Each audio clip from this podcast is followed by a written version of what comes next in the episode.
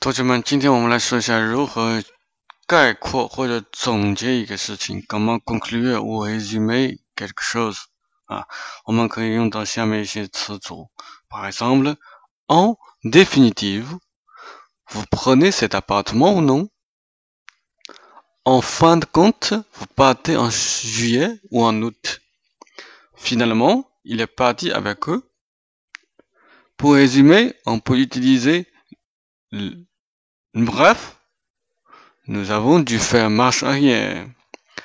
En résumé, il faut avoir entièrement la question. Pour résumer la situation, en somme, il refuse de payer. OK，这里面有一些重要的词组，我们可以使用，大家记住了吗？